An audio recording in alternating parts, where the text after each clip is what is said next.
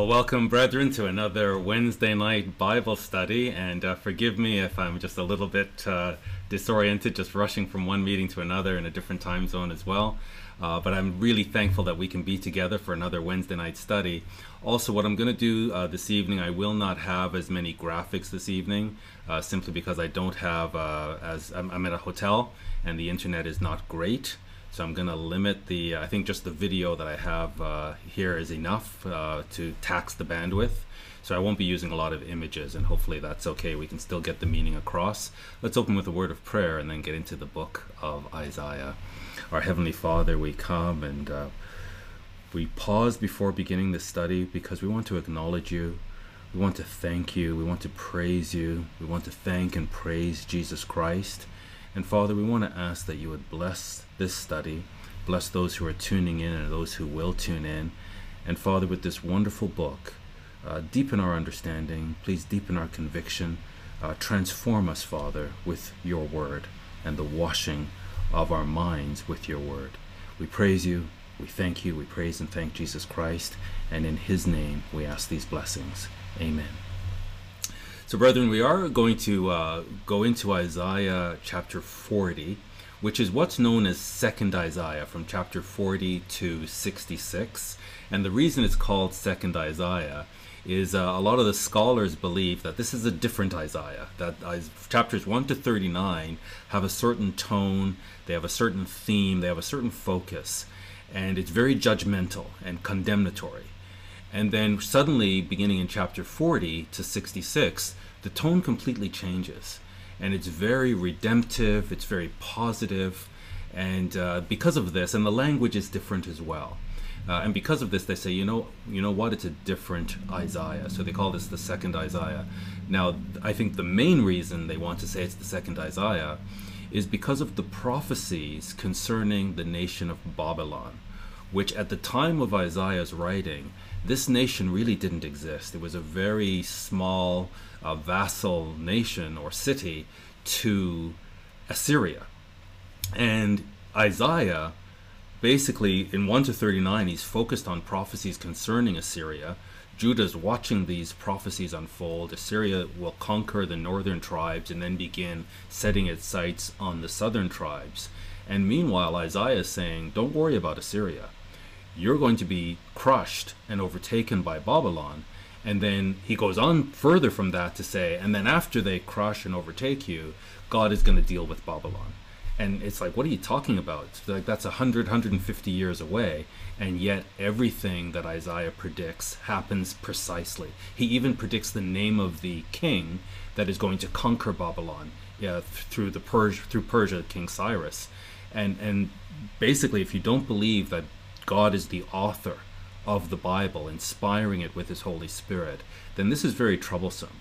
So they prefer to say there's a second Isaiah who lived at the time of Persia, at the time of uh, the conquest of Babylon. And so they're more writing historically rather than prophetically.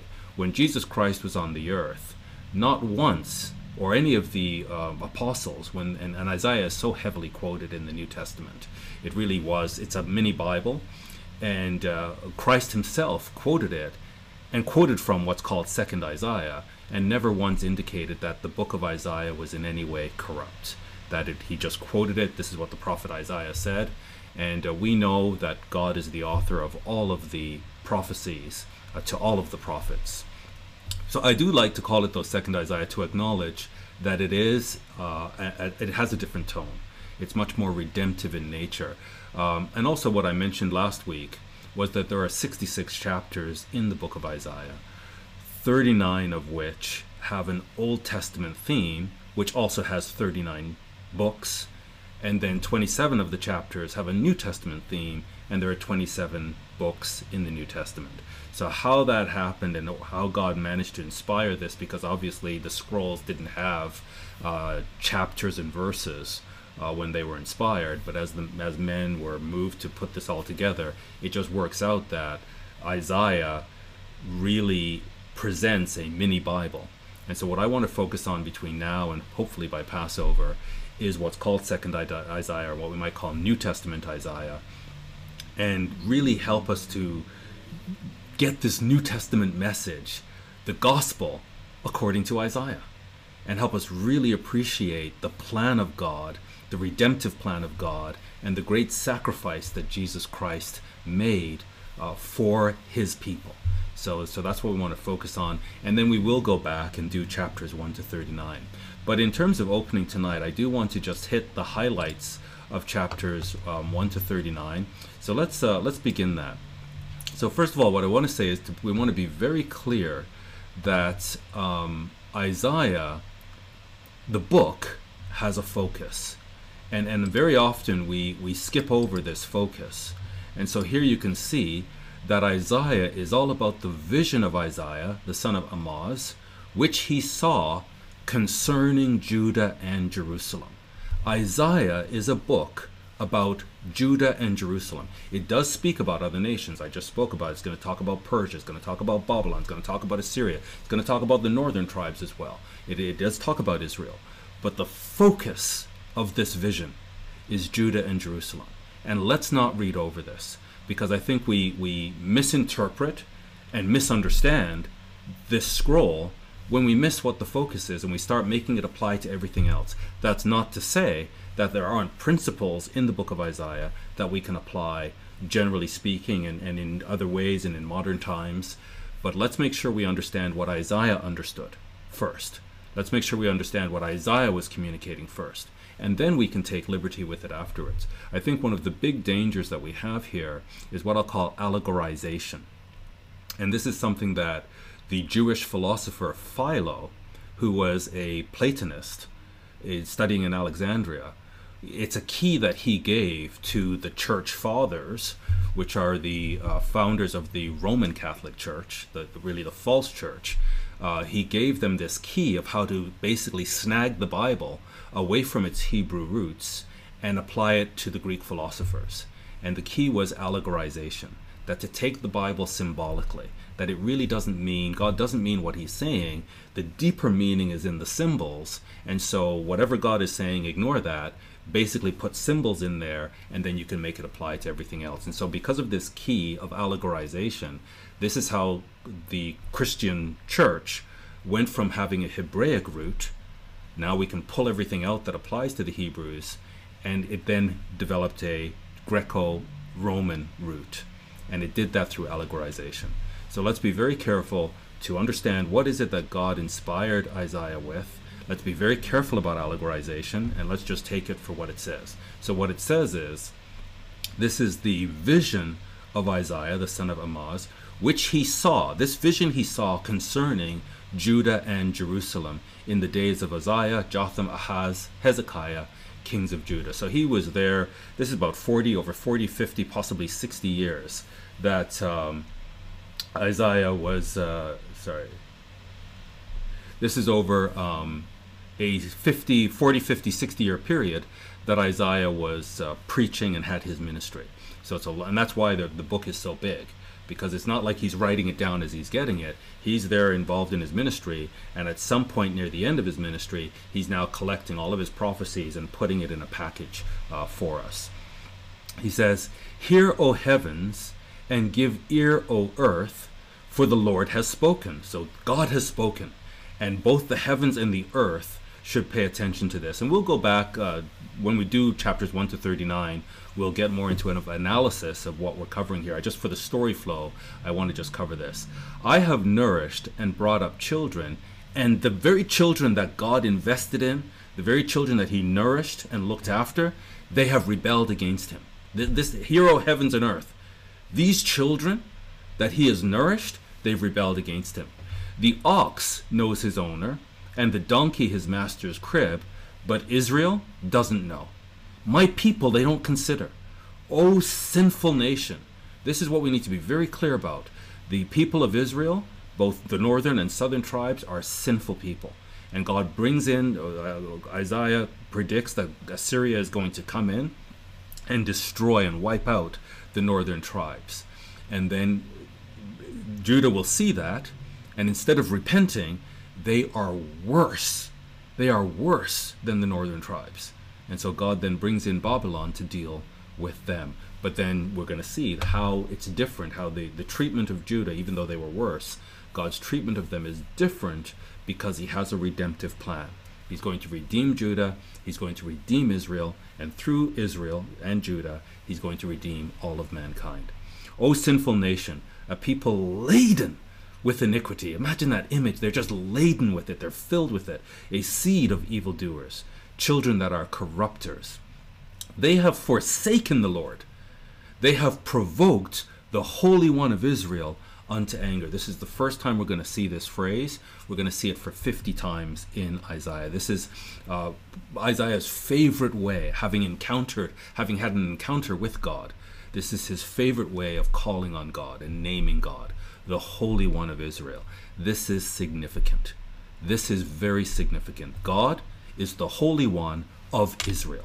And that's going to matter a great deal as we go through this study, and certainly as we look into even Christ himself, what he prophesied concerning the future, why we need to understand that he is the Holy One of Israel. They have provoked the Holy One of Israel unto anger. They've gone away backwards. Why should you be stricken anymore? Why, why, why don't you stop and repent and turn around? Why should you be stricken anymore? You will revolt more and more the whole head is sick and the whole heart faint. Now let's fast forward to again, we're just picking up the theme of chapters 1 to 39. And we can certainly see that here in chapter 3, verse 1. For behold, the Lord, the Lord of hosts, does take away from Jerusalem and from Judah the stay and the staff, the whole stay of bread and the whole stay of water, the mighty man and the man of war, the judge and the prophet and the prudent and the ancient. So here's an example of a scripture that very clearly Isaiah is telling us he's, he's got this vision of what's going to happen. He's like a news reporter uh, announcing the news in advance. He's announcing it as if it's already happened or it's happening now. But notice in verse 1 that this is a prophecy specifically about Jerusalem and Judah. And we'll take these verses and we'll apply it to everywhere. We'll apply it to the church, we'll apply it to the United States, we'll apply it to Britain, we'll apply it to Australia, we'll apply it to Canada, we'll apply it to the world in general. But Isaiah is very clear. This is a vision that he sees concerning Jerusalem and Judah. And the Lord himself is taking away from Jerusalem and taking away from Judah the stay and the staff, the whole stay of bread, the whole stay of water, the mighty man and the man of war, the judge and the prophet, and the prudent and the ancient, the captain of fifty, and the honorable man, and the counselor, and the cunning artificer, and the eloquent orator. All these he's taking away specifically from Judah and Jerusalem. Instead, and I will give children to be their princes, and babes shall rule over them. Again, this is specific. This concerns Judah and Jerusalem. That the, the mature man the mature leader, the righteous leader, is going to be taken away, and instead, impulsive children who are going to be very oppressive and have no respect for the, the traditions and the, the, the righteous traditions of Jerusalem and of Judah. Instead, these impulsive children, uh, greedy children, are going to take over, and these babes are going to oppress the people. Uh, chapter 29, again, just picking up the theme within chapters 1 to 39 Woe unto Ariel. Ariel is a name for Jerusalem. So it's woe unto Jerusalem, to Ariel, the city where David dwelt. So this is again, this is a vision that Isaiah is seeing, seeing concerning Judah and Jerusalem. Woe unto Jerusalem, to Jerusalem, the city where David dwelt. Add you year to year, let them kill sacrifices.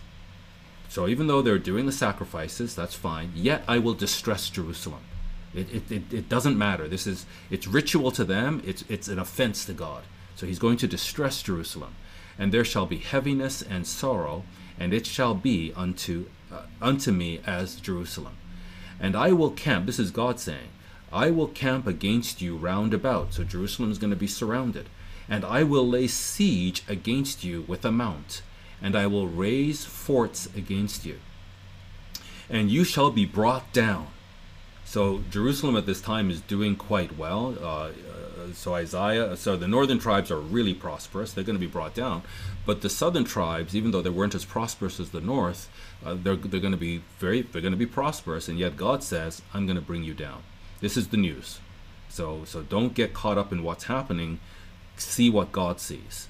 You shall be brought down, and you shall speak out of the ground, and your speech shall be low out of the dust, and your voice shall be as of one that has a familiar spirit, out of the ground, and your speech shall whisper out of the dust. So, even though all of this condemnation is in chapters 1 to 39, that's not to say that there isn't a New Testament message, a message of hope in the Old Testament part of Isaiah. Look here at chapter 14 of Isaiah 14, verse 1. The Lord, for the Lord will have mercy on Jacob and will yet choose Israel. So, not just Judah.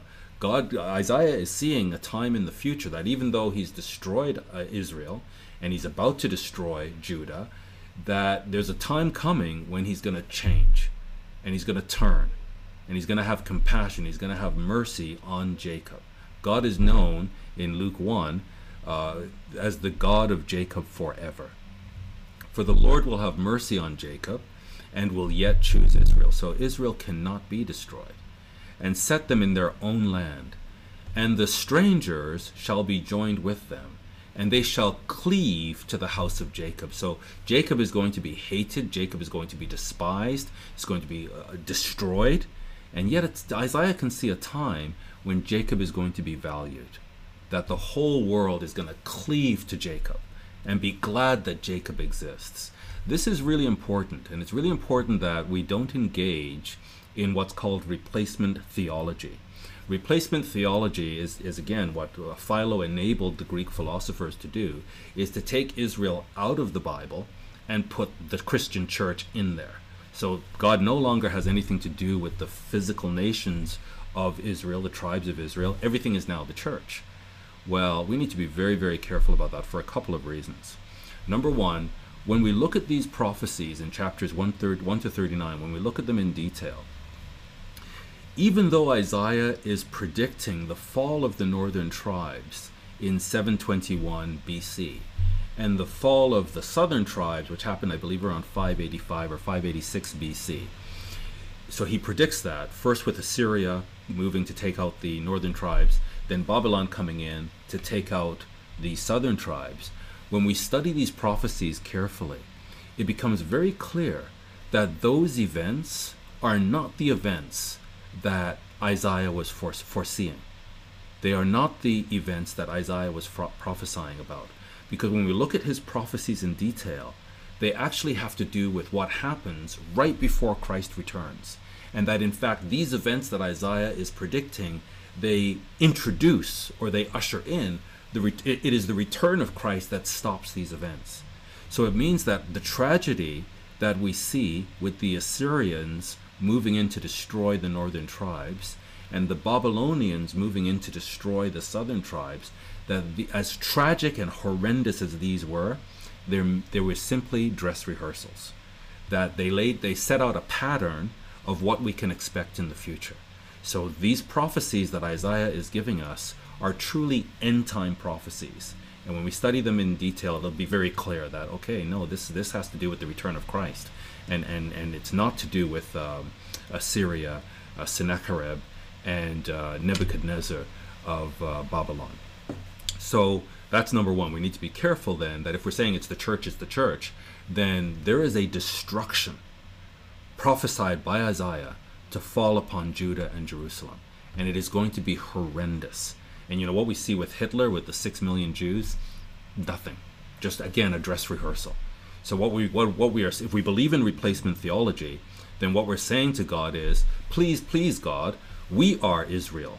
We the church is Israel. The church is Judah. Don't bring this horrendous destruction that you are promising to come down upon Judah. Don't bring it down on the physical Jews. Bring it down on the church because we are Judah. So we need to be very careful about that. The other reason we need to be very careful is there is a an ideology that is spreading like wildfire all over the world. And it really is the ultimate replacement theology. And I'm speaking of Islam. It is the ultimate replacement theology because what it is saying is, yep, all these prophets, they're, they're, they were all Muslims, and that God is now done with the Jews. And instead, he's turned his heart towards the Arabs. And the Arabs are now going to be the head nation, and Islam is for all peoples of the earth. And uh, all peoples of the earth must look to the Arabs, and they have to learn Arabic, and they have to submit to the Arabic culture because God has chosen the Arabs. Let me just read to you uh, one verse from the Quran, and this is from Surah 2, uh, Ayah 65, 265, and it says, And certainly you have known those among you who exceeded the limits of the Sabbath. So this is speaking of the Jews. They exceeded, they, they broke the Sabbath. So we said to them, that is, Allah said to them, Be apes despised and hated. So God was so offended, or Allah was so offended by the fact that the Jews broke the Sabbath. And what happened here is um, they were fishing, but they couldn't catch any fish. And then Allah would send the fish on the Sabbath. So their children are starving to death through the week, and they can't find any food for the children, for their families. But then Allah would send the fish on the Sabbath. So they would fish on the Sabbath. And then Allah basically got upset and was so upset and emotionally outraged that he turned the Jews into apes and into swine. And he has nothing to do with the Jews now, and he's replaced the Jews with the Muslims. Well, if we can stick to what Isaiah is prophes you know, the Bible is the only book, and we'll see this as we study Isaiah, the Bible is the only book in the world that predicts the future in detail. And because it's God who's authoring it, he can do this. And so when we are very careful to say, no, God means what he says, then we can actually outline exactly what the prophecies are saying and what's going to happen to the Jews and that God has not rejected them and God has not rejected Israel. And God will never repl- God will be the Holy One of Israel and the God of Jacob forever and ever and ever.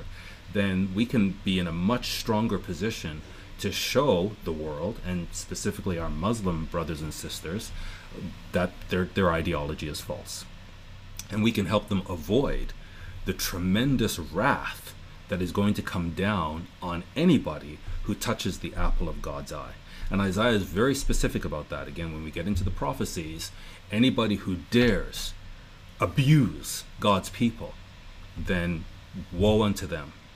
God is going to find, he's going to be very quiet, and then he's going to rise up and he's going to assist his people, and he's going to destroy all those nations that abused his people. So here we see right in the Old Testament portion of Isaiah that the Lord will have mercy on Jacob and he will yet choose Israel and set them in their own land. And again, we need to understand the covenant, both the old covenant and the new covenant, are all about the land. And this land is land that God has promised, and he's going to fulfill his promise to Abraham. He will yet choose Israel. So even though all of this, he's not going to turn them into apes and swine. He has not done that. And where do you see that in God's covenant?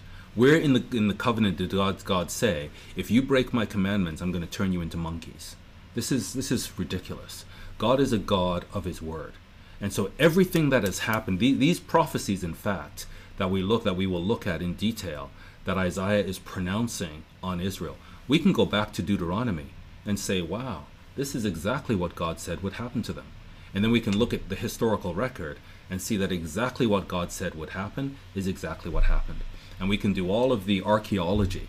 And, and Christians love archaeology because archaeology always confirms and validates God's word. And yet you'll see in, in when ISIS was strong in, in Iraq that what they were doing was blowing everything up. When they took over the city Nimrud, they just destroyed everything because they don't want archaeology because God, the Bible speaks of things in detail and cities in detail and exactly what happened. And when we look at the archaeological record, it validates God's word. So he's going to set them in their own land. It's a covenant about land, and God is committed. The zeal of the Lord of hosts is going to accomplish this. God is committed to having them as the head nation in the land that he promised them. Even though they have to be exiled and they have to be subjugated, uh, eventually they will be holy and they will be put back in the land. And the strangers these are going to be the Muslims and everybody else who's, who's fighting against them. They shall be joined with them. So we, they are going to come to repentance and they are going to love Jacob. They're going to cleave to the house of Jacob. So now let's get into Isaiah 40 and notice the tone of Isaiah. Isaiah 40 is going to show us how God is going to bring about this redemption of his people. He says here, comfort you. This is how this is how second Isaiah begins. After all of this judgment uh, on on Isaiah, and in, and in fact, so chapter 39, in fact, uh, it's um, 36 to 39 is a bit of a, a, an inset of a historical record with Hezekiah. And in chapter 39, Hezekiah fell ill, and uh, the the leader of Babylon, the king of Babylon, sent him a message, a get well card, basically. And I, Hezekiah was so touched. And then when Babylon, the Babylon oh, Babylonians sent some ambassadors, Hezekiah welcomed them, and he showed them everything. And then Isaiah comes along and he says, "Who are these men?" Oh, they were ambassadors from Babylon. Well, what did you show them? I showed them everything. I took them for a tour and I showed them the whole wealth of, of, of Judah and everything that we have. And Isaiah says that was very foolish. These Babylonians are going to come and destroy you.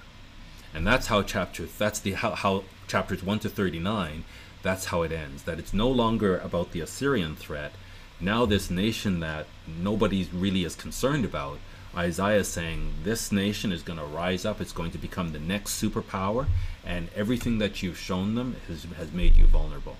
And they're going to come and they're going to enslave you, they're going to take your children, and they're going to enslave them, and they're going to destroy Judah.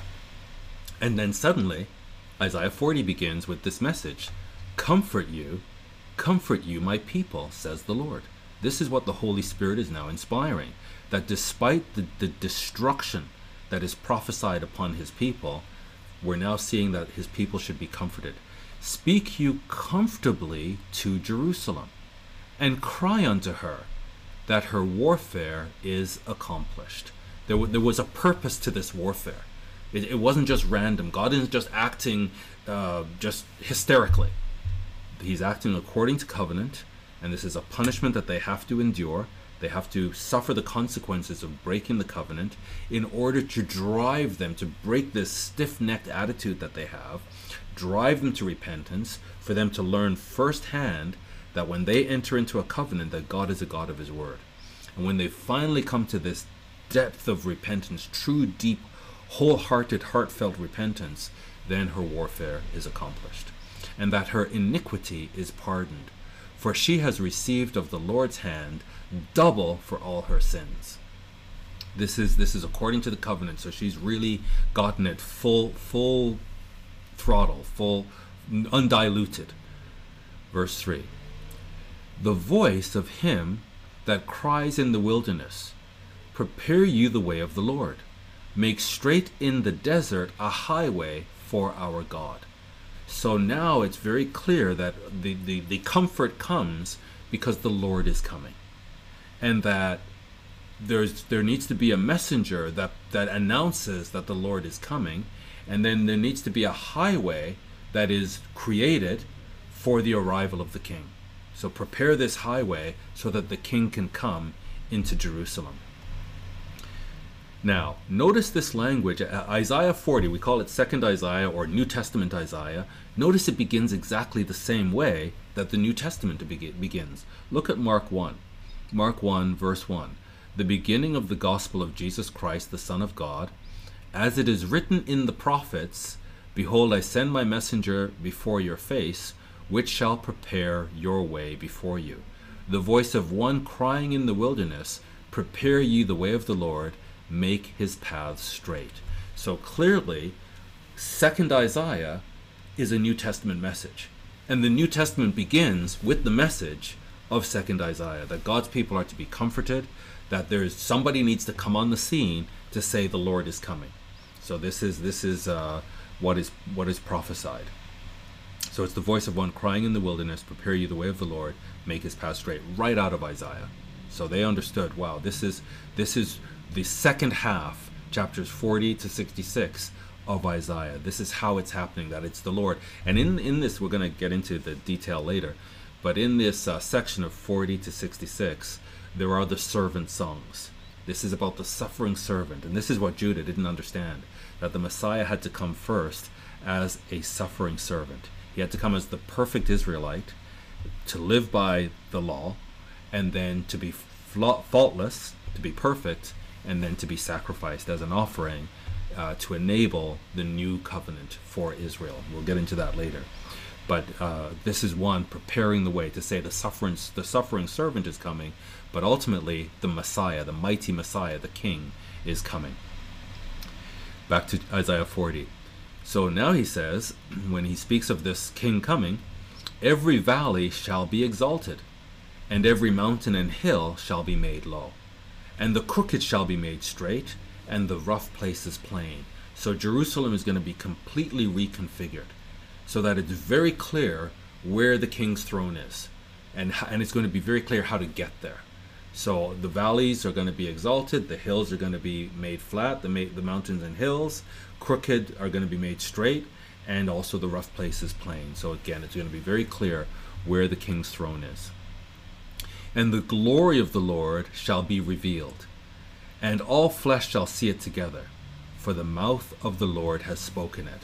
So there is this um, clear focus on the return of the Lord, the return of the Messiah, the, or, or the coming of the Messiah, and all flesh. This is why all flesh will cleave unto Jacob, because when the Lord comes, he's going to establish Judah as the head nation, and people are going to say, like, wow, these people are the people of God.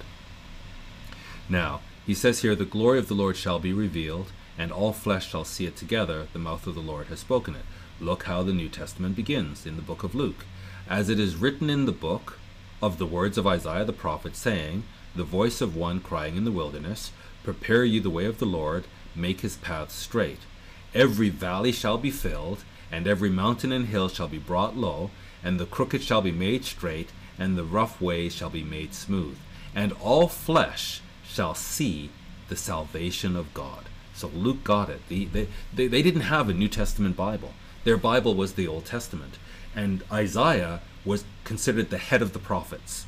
In fact, when you look at the Hebrew Bible, Isaiah is the first of the prophets, and then all the other prophets, Jeremiah, Ezekiel, and the 12, come afterwards. But Isaiah is considered the head, the prince, the chief of the prophets. And so this is what he's commenting on that day. This is what's written. This is what's going to happen. Back to Isaiah 40. The voice said, Cry. And he said, What shall I cry? All flesh is grass, and all the goodliness thereof is as the flower of the field. The grass withers, and the flower fades, because the Spirit of the Lord blows upon it. Surely the people is grass. So again, Isaiah is very clear about these powerful nations that are going to move in and destroy God's people. Assyria is going to be a, a beastly power. It's going to be unprecedented power. Babylon is going to come and destroy the southern tribes. These are powerful, powerful nations. And yet Isaiah is saying, be, people of God, be comforted. These nations are, they, they can't do anything unless God allows it. And you know what? Whatever they do, they have their moment of glory, and then they're going to fade away. So don't be afraid of them and don't ally yourself with them. They come and they go. Kingdoms rise and kingdoms fall. And all of it is, is it has to be allowed by God. So no matter how glorious the flesh is, no matter how powerful the flesh is, consider it grass. And it's going to wither. And the flower, how glorious and beautiful and pretty the flower is, and, and these uh, ego driven maniacs and leaders are going to be draped in gold and purple and fine linen, and yet, like the flower, they're going to fade. Why? Because the Spirit of the Lord is going to blow upon them. The grass withers, the flower fades, but the word of our God shall stand forever. So, so Isaiah wants his people, he's comforting his people in the way that they can be comforted, and certainly the way that we can be comforted is just to understand who it is we're engaged with, how powerful this God is. That all these people on earth, they're just like grass. They're just like flowers. They have their moment, yes, but it fades away. But the Word of God, this book of Isaiah that we're studying, the, these, these inspired words of God, they stand forever. Peter quotes this. Notice in 1 Peter 1. Uh, New Testament relies heavily on the book of Isaiah, and that's what I want to show you here. Here in 1 Peter 1 and verse 24, Peter is quoting right out of Isaiah. For all flesh is as grass, and all the glory of man as the flower of grass. The grass withers, and the flower thereof falls away. But the word of the Lord endures forever. And this is the word which by the gospel is preached unto you. So, in the New Testament, you know, these New Testament Christians that reject the Old Testament, well, you know what? Isaiah's in the Old Testament, and and the back half of Isaiah is all about it's, it's a New Testament message, and certainly the the Messiah himself leans heavily on on Isaiah, and the apostles lean heavily on Isaiah. So we can't be quote unquote restricted to the New Testament, New Testament Christians. We're whole Bible Christians. And even when we get into Isaiah 1 to 39, we're going to see some New Testament messages in there as well. God is God's word stands forever, and he never he never speaks in such a way that there's no hope. He always leaves a, a, a, an avenue of repentance because he has his plan and he's going to work his plan. So Peter was quoting Isaiah. Back to Isaiah 40. O Zion, that brings good tidings, get you up into the high mountain. O Jerusalem, that brings good news, lift up your voice with strength. Lift it up, be not afraid. Say unto the cities of Judah, Behold your God. So, a couple of things here. Number one, this is the gospel. This is the gospel. So, if we were to look at the Septuagint, this would be the Evangelion, the, the gospel. O Zion that brings the gospel. O Jerusalem that brings the gospel. So, the gospel is here in Isaiah. This good news. Now, why is it good news? You know, a lot of people, oh, the gospel. The gospel is good news, and they want to preach the gospel, but it's not rooted in Isaiah. When we when we root the gospel in, in Isaiah, the reason it's good news is because of the horrendous news that Isaiah was just giving. Because when we look at chapters 1 to 39, it is horrendous news. Is like is there any reason to have any joy at all? Is is life over? That that God says he's raised these children and they've rebelled against him, and then he looks at the terms and conditions of the covenant and he carries it out. And he hunts down his people. And he does exactly what the terms and conditions of the covenant say. Is there any reason to be hopeful? Yes because he made a promise to Abraham, which was unconditional. And so he's going to work a way for these people to come to repentance so that he can fulfill the promise that he made to Abraham. So this is the good news. It's good news because of all the bad news. That don't don't despair. Be comfort. So he says, "Comfort my people." So here's all the bad news, chapters 1 to 39. Here's my judgment, here's my righteous judgment according to the terms and conditions. But tell the people not to give up. Comfort them. And tell them that God is God has plans for them that are not for their destruction, but ultimately for their repentance, and to establish them as this nation of kings and priests as he promised. So, O Zion, that brings good news, get you up into the high mountain, O Jerusalem, that brings good news, the gospel. Lift up your voice with strength. So, after just telling us that all the nations are as grass, and all the, the glory of these nations are like the flower that fades, that God's word is forever. Now he's telling us, preach God's word. So it becomes very clear that the preaching of this good news is a fearful thing. It's something to be afraid of. That it, it is a counter narrative to the narrative of the nations it's something that causes the nations, and you know, the Jews have always been hated. It's amazing that they're still. How is it possible that the Jews still exist? They've always been hated because they have this claim that they are the people of God. And they're the only people in the world that have the scriptures and the prophecies. And, and the prophecies tell a coherent story. And they unfold exactly as it says. Who has this? Who has a book that says 150 years from now, there's going to be a king that's that's going to be the king of a nation that you're not paying attention to right now. It doesn't the, the nation doesn't really exist. It's not on the radar. It's not on the map. It's going to become the superpower. The, the, this king is going to another nation, another king's going to rise up and destroy this nation, and that king's name is Cyrus. And when that king comes 150 years from now, he's going to allow my people to go back into Jerusalem and to rebuild. Like, this is how do you explain this? Oh, well, it must be another person and it was historic and all these reasons. But everyone's afraid that the Bible is true. And they don't they don't want to face it. But it's so detailed and, and it's coherent. When you when you actually understand it and you put it together, it's coherent. And so these people are hated and despised, and so be it because of their rebellion against God. And so God is allowing this. But in the midst or the height or the climax of this hatred, somebody is preaching the gospel and is comforting God's people and doing it with strength. So we need to understand the plot. We need to understand the game plan here so that we're, we're delivering the right message to the right people. And the rest of the nations are going to hear this message as a witness. That's a legal term.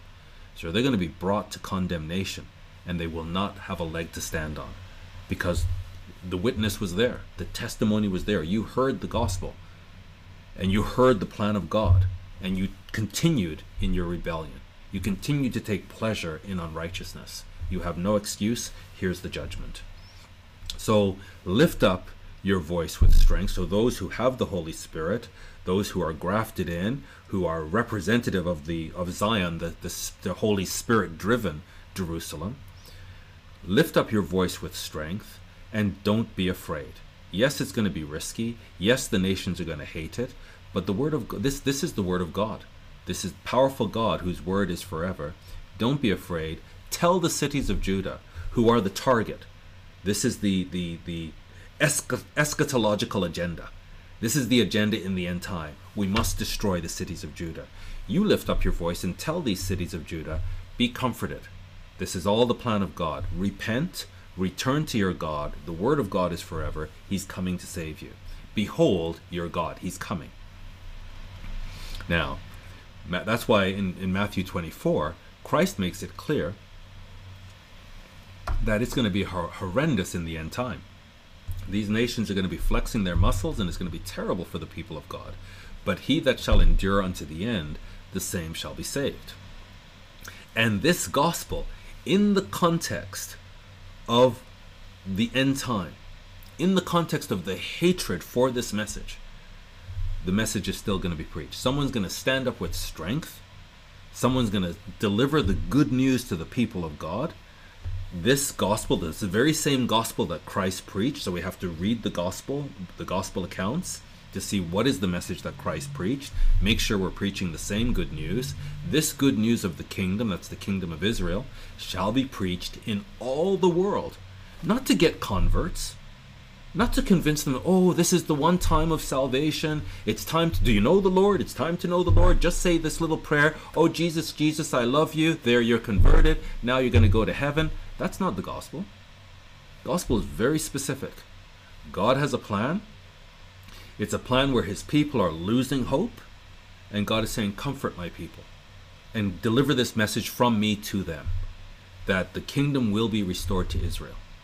And God is the God of Jacob forever. And the cities of Judah, behold your God. This gospel of the kingdom of Israel, the kingdom of God, shall be preached in all the world for a witness. So all you nations that are surrounding Jerusalem, all you united you, you are united in your agenda to destroy Judah, I want you to know you're on the wrong side. You are going up against the God of the universe. And if you continue in this agenda, he's going to destroy you. So our message to you is you better repent. Get on the right side. You don't have to be destroyed. Don't be seduced. Don't don't be so narcissistic and driven by your ego that you want to be the people of God when you can never be the people of God. God is the one who chooses. You can be grafted, you can repent and be grafted in, but you can't reject and replace the people of God and say you're the people of God. This, this gospel of the kingdom shall be preached in all the world for a witness. This is a legal term. Unto all nations, and then shall the end come. This is so says Jesus Christ. Back to Isaiah 40. Behold, the Lord God will come with strong hand. This is the comfort to God's people that despite their rebellion, despite the destruction and the sentence that's going to be on their heads, at the same time, this is the context of God's return that the Lord will come with a strong hand, and his arm shall rule for him. He's coming to establish his kingdom. Behold, his reward is with him, and his work before him. He shall feed his flock like a shepherd. So he's going to be like a shepherd, the same way that you see uh, sheep are helpless, they need a shepherd. And when the shepherd comes and he feeds them, they, they follow the shepherd wherever he goes and they're devoted to the shepherd and he's devoted to them. This is what he's going to do. He has a flock, he has children, he has a, a specific people that he has raised up. He's coming for them. He's coming for them. He shall feed his flock like a shepherd.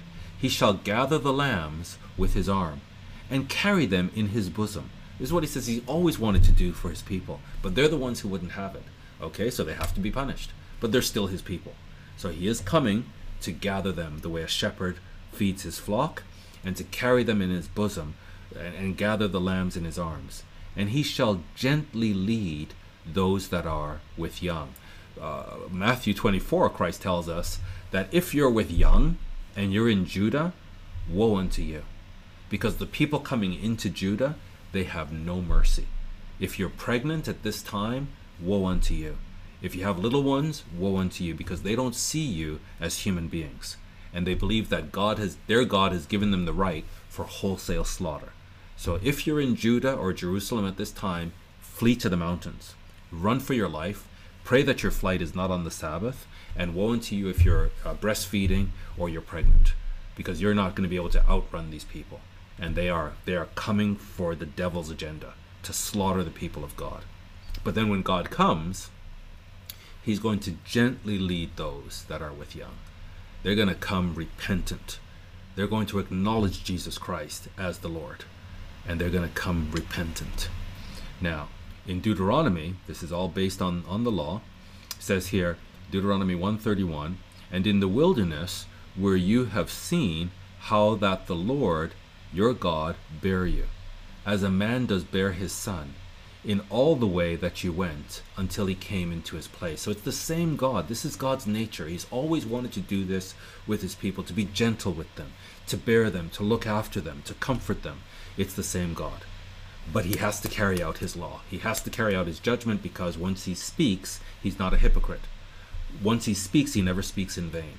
So everything that he speaks, the word of God is forever he carries out exactly what he says, the people are going to come to a deep repentance to realize that God means what he says. And they're going to now engage in this new covenant, but it's the same heart that God has for his people. Isaiah 40, verse 12. Who has measured the waters in the hollow of his hand. So you think of all the water on earth, and, and Isaiah wants us to know how great this God is that all the water in the earth, he can measure it in the hollow of his hand, and meted out heaven with the span. So all the stars in heaven, all the galaxies, everything, it fit in the span of his hand. So, so this is the God. And comprehended the dust of the earth in a measure. So think of all the dust in the earth. Well, all of that is like a like a little teaspoon, even less than a teaspoon. It's a small measure to God. This is the God that this is the God of Israel. This is the God of Jacob. This is the Holy One of Israel. So be comforted. Yes, these nations are powerful nations, but understand how powerful God is. And he has weighed the mountains in scales and the hills in a balance. Who has directed the Spirit of the Lord? Or being his counselor has taught him. So this is this is the Spirit of the Lord. So does anybody give the Spirit of the Lord direction? Is there anybody who can instruct God? Understand how powerful, how lofty God is. Now, uh, this is again quoted in the New Testament. Paul here in Romans says, and we'll look at Corinthians as well, in Romans 11:34, who has known the mind of the Lord? Or who has been his counselor? Straight from Isaiah. So Isaiah puts this challenge out there to say you have to understand how great God is. No one is his counselor. And Paul, being instructed by Isaiah, puts it out there. Does anybody know the mind of God? Is there anybody who can be his counselor? Again, he repeats it in 1 Corinthians 2, verse 16 For who has known the mind of the Lord, that he may instruct him? but we have the mind of Christ. So, so this this wisdom that's in God, through His Spirit, we come to understand His mind. We search the Scriptures. We become educated by the Scriptures. We have the Holy Spirit. We begin to think like God, and we begin to understand His work. Isaiah calls it His strange work. Habakkuk calls it His unbelievable work. It's a work that, if, even if it's told you, you will not believe it. But because we have the mind of God, we understand now what He's doing. Again, in, in uh, 1 Corinthians 2 16, and then back to Deuteronomy. Uh, so, uh, sorry, I wanted to quote this earlier, Deuteronomy 32. Again, there's this gathering, the, the, the, the notion of God gathering His people to Him. He says, As an eagle stirs up her nest, this is from Deuteronomy 32 11, and flutters over her young, spreads abroad her wings, takes them, bears them on her wings. Again, when, when Christ in Luke 13, when he says to Jerusalem, and in Matthew 23, how often I, I have wanted to gather you under my wings as a hen gathers her, her, her chicks, but you wouldn't have it. That's coming right out of Deuteronomy. This is the heart of God, that he flutters, he wants to flutter over uh, his young the way an eagle flutters over the young and spreads her, her wings over them and bears them on her wings. Uh, so the Lord alone did lead him and there was no strange God with him. So this is how God was looking after um, was looking after uh, his people. Now, I, have got a missed quote there. I'll, I'll skip over that. Back to Isaiah 40. Isaiah 40, verse 14. With whom took he counsel? And who instructed him? And taught him in the path of judgment? And taught him knowledge? and showed him the way of understanding. Behold, God, Isaiah is comforting God's people. He wants them to understand how great God is. Behold, the nations are as a drop of a bucket. They are nothing to God. They're going to flex their muscles. They're going to show their glory. They're going to show their might and power. And, and uh, Isaiah gives us some very specific prophecies of what's going on in their mind, in the, in the leader's mind, how he thinks he's doing all of this. And it's just God allowing it. And when God says, okay, enough, then God just stops it. Behold, the nations are as a drop of a bucket, and are counted as the small dust of the balance. Behold, he takes up the isles as a very little thing. And Lebanon is not sufficient to burn, nor the beasts thereof sufficient for a burnt offering. This God is so holy this God is so majestic. This God is so regal that if you were to take all the trees in Lebanon, when when uh, Solomon was building his temple, all the nations around were sending their very best to help build the temple. Well, what they wanted from Lebanon were the trees, because the trees in Lebanon were just glorious. And Isaiah is saying all the trees in Lebanon, if you were to cut down all of that wood to, to burn uh, for giving the offering to God, it's insufficient. His glory is so great this is nothing. And if you were to take all the animals there and, and burn them on this wood uh, for the burnt offering, it's not enough. It's, it's insufficient. All nations before him are as nothing, and they are counted to him less than nothing and vanity. This is the God. So we must not be overwhelmed by these nations. We must preach the gospel as a witness to these nations. Lift up your voice. Lift it up with strength. Don't be afraid. Tell these nations for a witness what the gospel is. To whom then will you liken God? Or what likeness will you compare unto him? He's, he's incomparable. There's nobody, there's nothing, there's no God. Let, let them talk about their gods. None of their gods are like the God of Israel. So you're going to say you're like God, the God of the Bible? No way. To whom then will you liken God? Or what likeness will you compare unto him?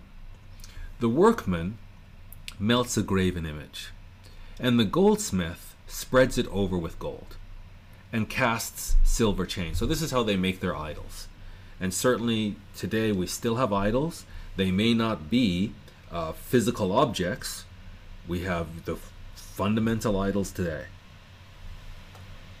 power, money, sex. You study all the false religions, And this is what they promise they promise you power, they promise you money, they promise you sex.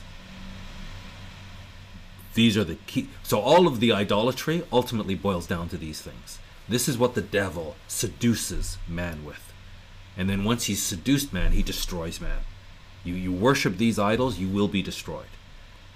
And so study any false religion and the benefits of that religion money, power, sex. These are the idols. But they, here they would make these idols, and these idols would then symbolize the power of their God. And Isaiah is just calling them out on it. He's saying, Look how ridiculous this is. And Judah is joining themselves to these pagans in their worship. So, this is what the workman does he melts a graven image, and then the goldsmith spreads it over with gold and casts silver chains on it.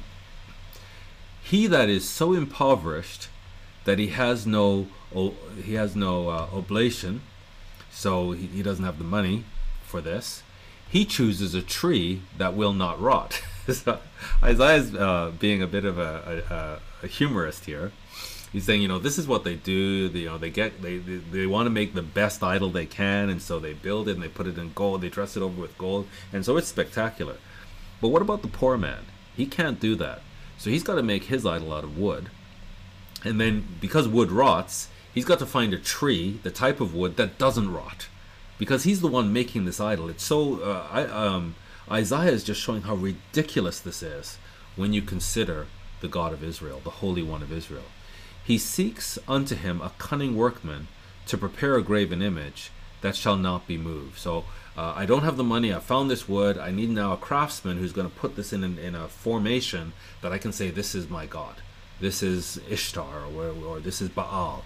And then I need to establish it, mount it in such a way that it's not going to be moved because it's not really good if I say this is my God and then the wind comes and knocks it over. Have you not known? Have you not heard? Has it not been told you from the beginning? Have you not understood from the foundations of the earth?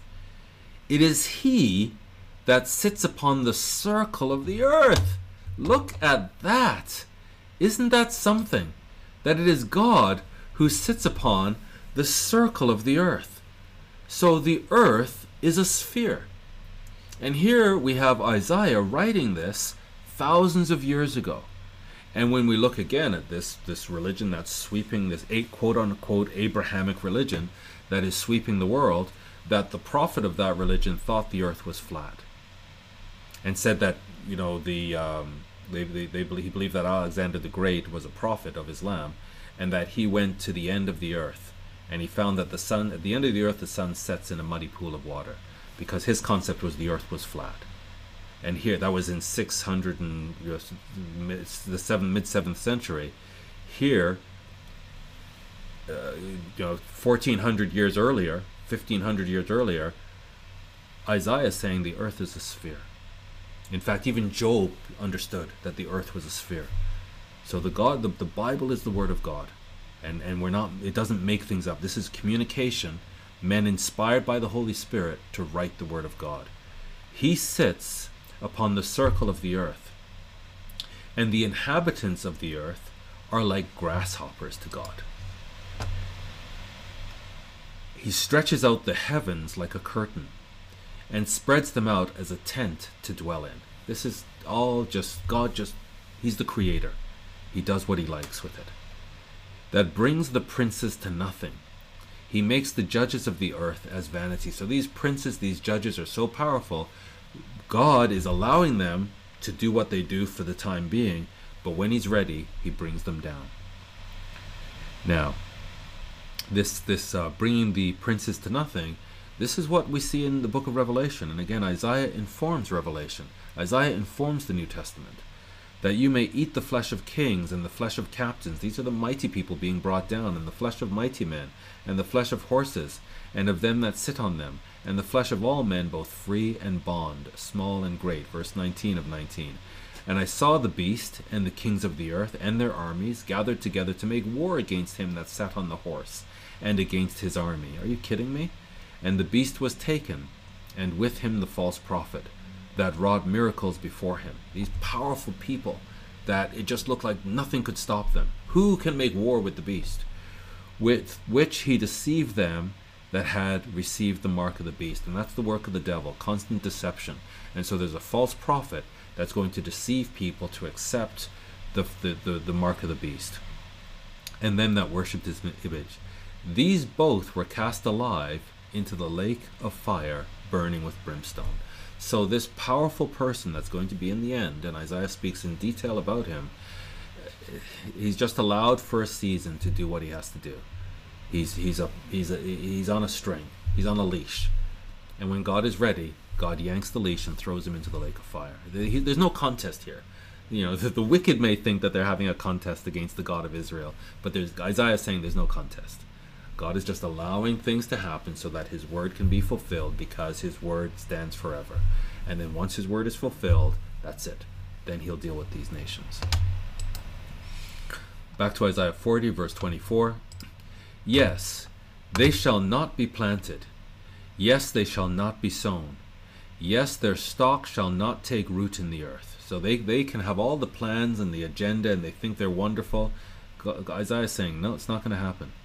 And he shall also blow upon them, and they shall wither, and the whirlwind shall take them away as stubble. And, and this uh, puts me in mind of Malachi, where in Malachi 1, the way the book of Malachi opens, this is the burden of the word of the Lord to Israel by Malachi. I have loved you, says the Lord. Yet you say, Israel says, How have you loved us? Or wherein have you loved us? And then the answer is, wasn't Esau Jacob's brother? So God is saying, I love Jacob. And they're saying, Well, how have you loved us? We don't get it. And the answer is, Well, wasn't Esau Jacob's brother? Says the Lord. Yet I loved Jacob. And what that means is God has covenant love for Jacob. Esau despised his birthright. And God has covenant hatred for that. And so Esau is rejected because he rejected the birthright. He rejected this, this covenant that he had as a right as the firstborn. Jacob sought after it. Jacob wanted it. And so God entered into the covenant with Jacob. God is in covenant love with Jacob. That's why he's the God of Jacob forever. So when we say, well, how have you loved us? Because I'm in covenant love with you. Yes, you have to be punished, but I'm in covenant love with you. Verse 3 And I hated Esau it means that I, I have no covenant with Esau. So we know that Esau married into Ishmael, and so the people of Esau are now with the people of Ishmael, and they make up the Muslim peoples. And so God says, I hated Esau, and laid his mountains and his heritage waste for the dragons of the wilderness. And this is, so says God. This is the prophecy. All these nations that surround Judah, that are going to try to destroy Judah, God says He's going to lay their heritage waste for the dragons of the wilderness. Whereas Edom, that's Esau, says, We are impoverished, so they're going to be destroyed, but we will return and build the desolate places. So, so they have this vision of we're going to rebuild. Thus says the Lord of hosts They shall build, they'll try, but I will throw down. God is against Esau. They're going to build, but I will throw down. The only hope for Esau is to repent and be grafted into Israel. This is the hope for the whole world. If you're trying to be the people of God without Israel, it won't happen because God is the God of Israel. They shall build, but I will throw down, I will destroy, and they shall call them the border of wickedness. Jerusalem shall be known as the city of salvation, the walls of salvation. But Edom or Esau will be known as the border of wickedness, and the people against whom the Lord has indignation forever harsh words, I'm just quoting the word of God. So God is going to be known as the God of Jacob forever, and Esau is going to be known as the people against whom the Lord has indignation forever. So if I were of the tribe of Esau, I think a wise move would be to repent and be grafted into Israel, because eternity is in Israel. God is going to be the God of Israel forever. And your eyes shall see, and you shall say, The Lord will be magnified from the border of Israel. The whole world is going to come to Israel and is going to acknowledge God as the God of Israel, the God of Jacob. So God continues here in Isaiah 40 To whom then will you liken me? Or shall I be equal? Says the Holy One. And if we again go to uh, Deuteronomy here, Deuteronomy 3, Verse 24 O Lord God, you have begun to show your servant your greatness. This is what Moses Moses is becoming to understand the greatness of God. You've begun to show your servant your greatness and your mighty hand. For what God is there in heaven or in earth that can do according to your works and according to your might? We have to understand God's strange work. When we understand God's strange work, we can declare it in the earth perfectly. And then the earth should be able to say, wow, what God is like the God of Israel? He does exactly what he says. But if we just allegorize everything, then all of these prophecies become neutralized. We need to hold prophecy up as the proof of God and be able to point to what's happening in the news today all around the world and go back to Isaiah, go back to Deuteronomy, go back to Jeremiah, go back to Ezekiel, go back to Habakkuk, and show the world this is God's strange work. This is his unbelievable work. This is what he's doing. And specifically, we need to show Judah their God.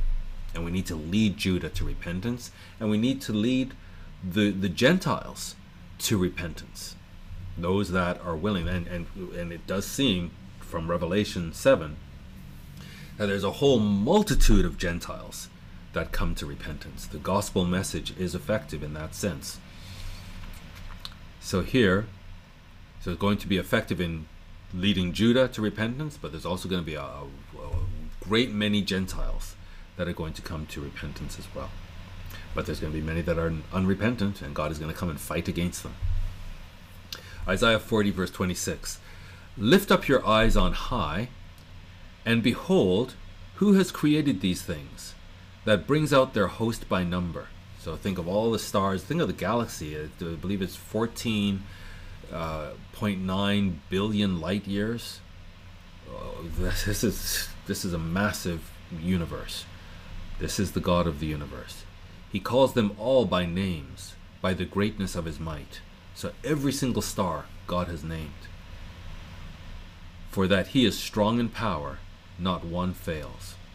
Why do you say, O Jacob, and speak, O Israel, My way is hid from the Lord, and my judgment is passed over from my God? So Israel is becoming hopeless. They're just thinking it's all lost. It's not. So this is again in the New Testament what Paul is alluding to.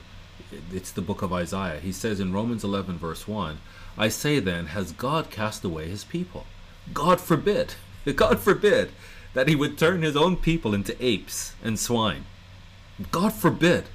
God forbid that he would cast them away and replace them with somebody else. God forbid. Has God cast away his people? God forbid, because then he would be a liar. So if we engage in replacement theology, we are calling God a liar. Let God be true and every other man a liar. So we're just going to read the Word of God and we're going to say the Word of God is forever. So God forbid that he would cast away his people, for then the mighty God would, would not be able to fulfill his word, and he would be a liar. God forbid. For I also am an Israelite of the seed of Abraham, of the tribe of Benjamin. So he's not cast away his people. So I'm an Israelite. God has not cast away his people, which he foreknew. This whole plan, God said, I'm going to do this in Israel. I'm going to do this through Israel. Don't you know what the scripture says of Elijah? how he makes intercession to God against Israel, saying, so this Elijah's speaking against Israel. They're they're um, sinful people, rebellious people, and God says he makes inter- God he makes intercession to God against Israel. Haven't you known?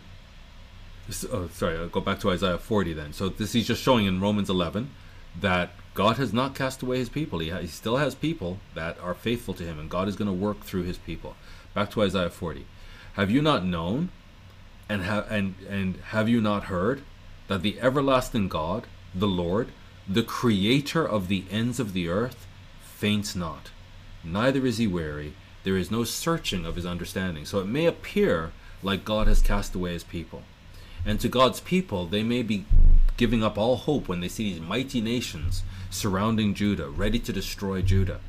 And the message to them is, don't you know how powerful God is, look to God because He is coming to save you.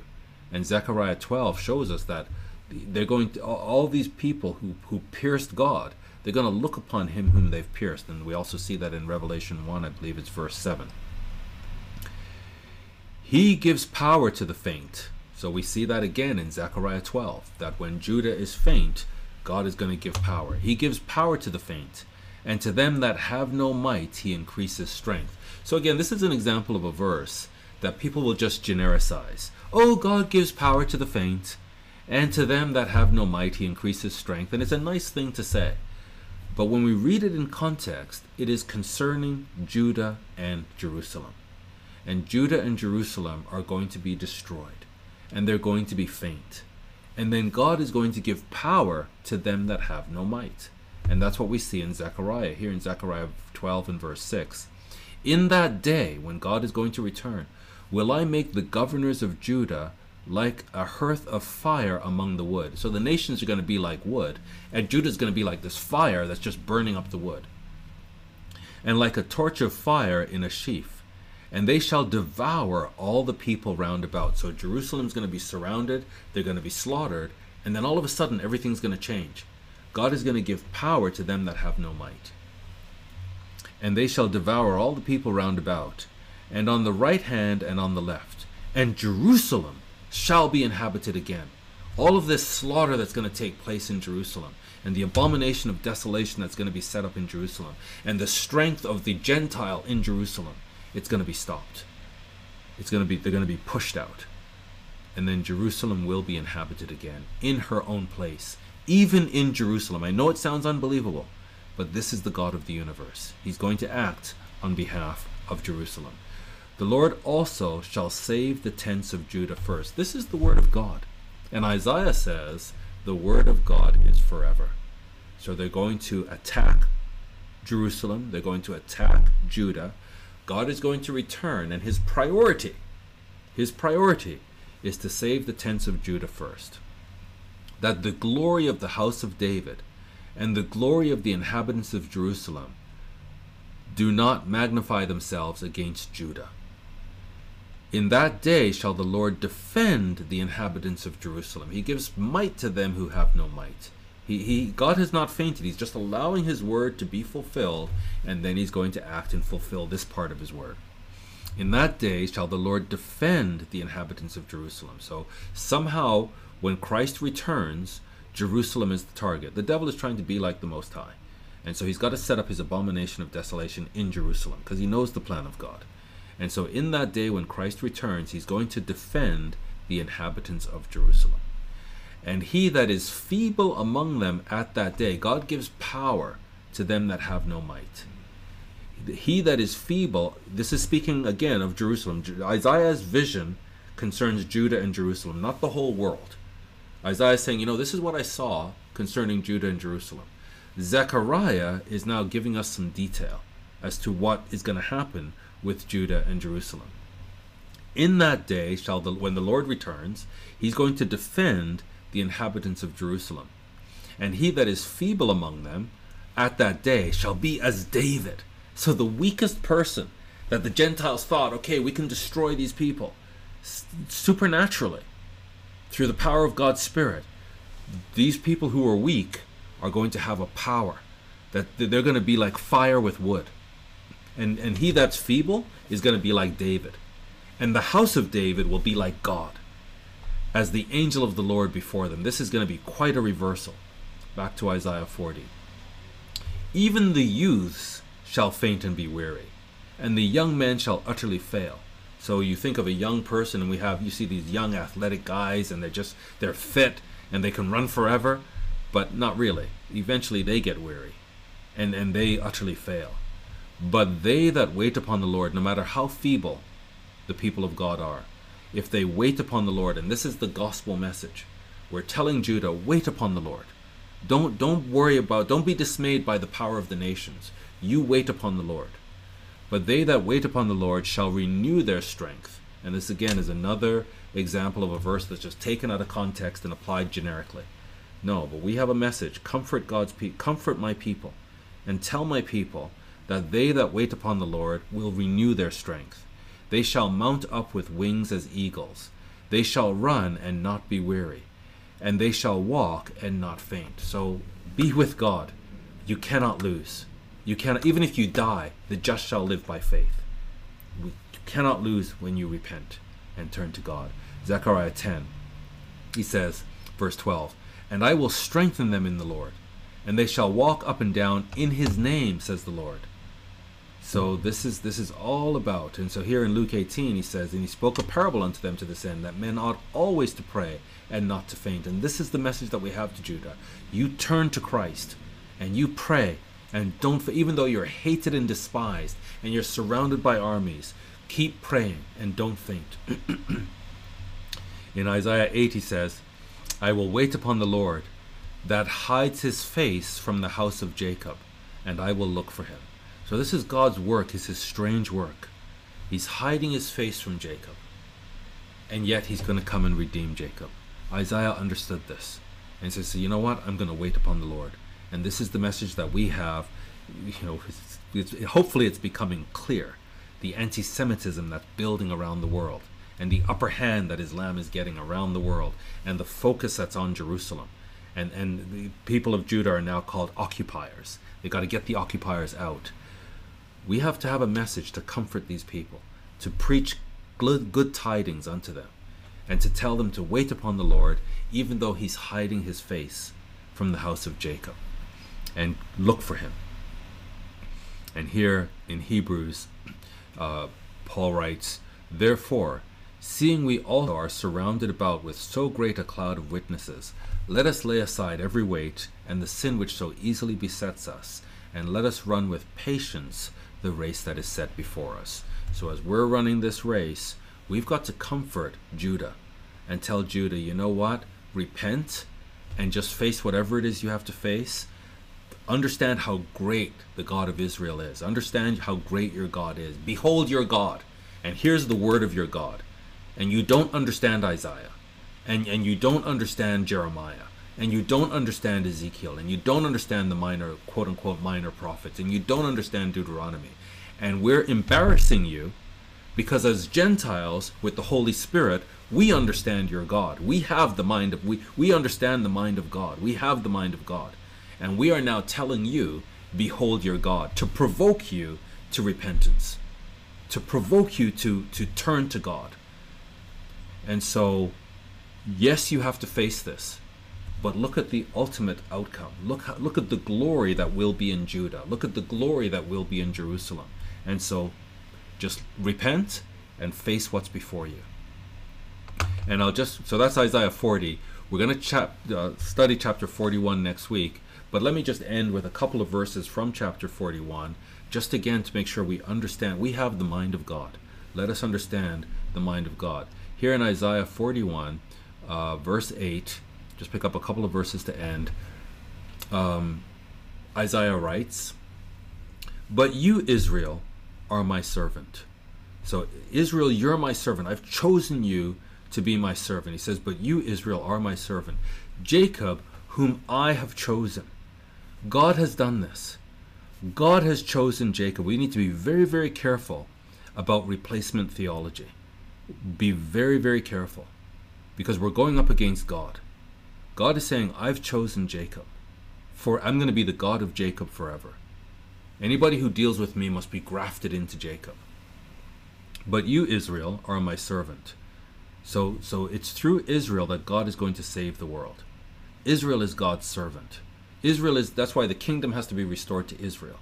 Israel is going to be this kingdom of priests that is going to operate on the earth and facilitate a relationship of human beings with God. this is the plan of God, the mind of God. The first fruits who are grafted in, we're going to be born into the God family. We're going to be overseeing the operations on the earth. And there is going to be a head nation on the earth.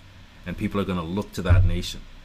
But you, Israel, are my servant, Jacob, whom I have chosen, the seed of Abraham, my friend. So Isaiah shows that it goes back to Abraham. I've chosen you. You've defiled my covenant. You deserve to be punished, but I made a promise to Abraham, my friend. And so, because of that unconditional promise to Abraham, the elect, the fact that I've chosen you, I've elected you, I'm not going to go back on my word. I'm going to fulfill my promise. Because you failed with the old covenant, it's now old. I'm going to make you succeed with the new covenant. But at the same time, even though you're going to be the head nation, to make sure that I carry out my word, you're going to be blinded. I'm going to graft in Gentiles. The Gentiles are now going to comfort you and preach the gospel to you and lead you to repentance, and you will be what I said you would be. That you will be my servant on the earth, you will be the head nation. And then ultimately, you will help all of mankind to be in the fall harvest and be born into the family of God. The seed of Abraham, my friend, you whom I have taken from the ends of the earth. So, so they're going to be scattered all over the earth, and God is going to collect them from the four corners of the earth. You whom I have taken from the ends of the earth, and called you from the chief men thereof, and said unto you, You are my servant.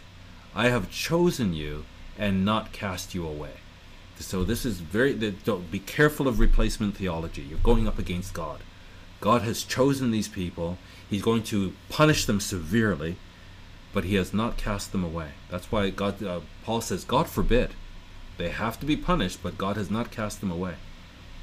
And so, comfort my people and preach the gospel to my people so that they can turn to me. And we'll just end here with uh, the final verses. Fear you not, for I am with you. So, this is the message to, to Judah. Don't be afraid. Repent. Don't be afraid. Behold your God. He's with you.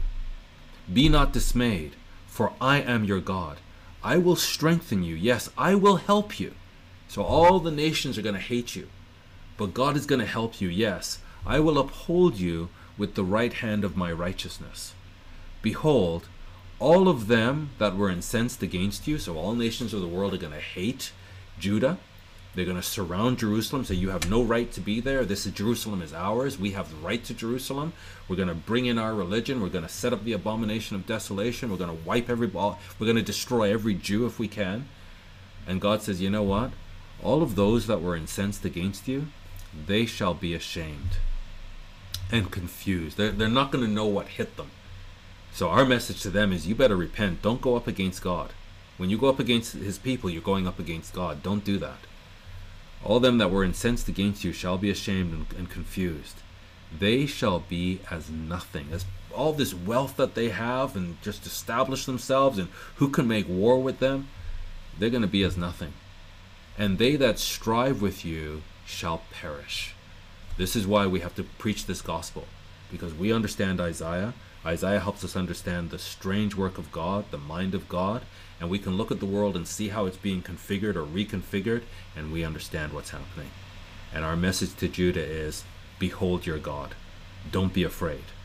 Turn to God. And our message to the Gentiles is Don't do this. You're, you're making a big mistake. We're going to preach this gospel to you as a witness, and you then have to face the God of Israel. And you can't say nobody told you and you didn't know. So that's Isaiah 40 with a little bit of Isaiah 41. We'll go into a bit more detail with Isaiah 41 next week.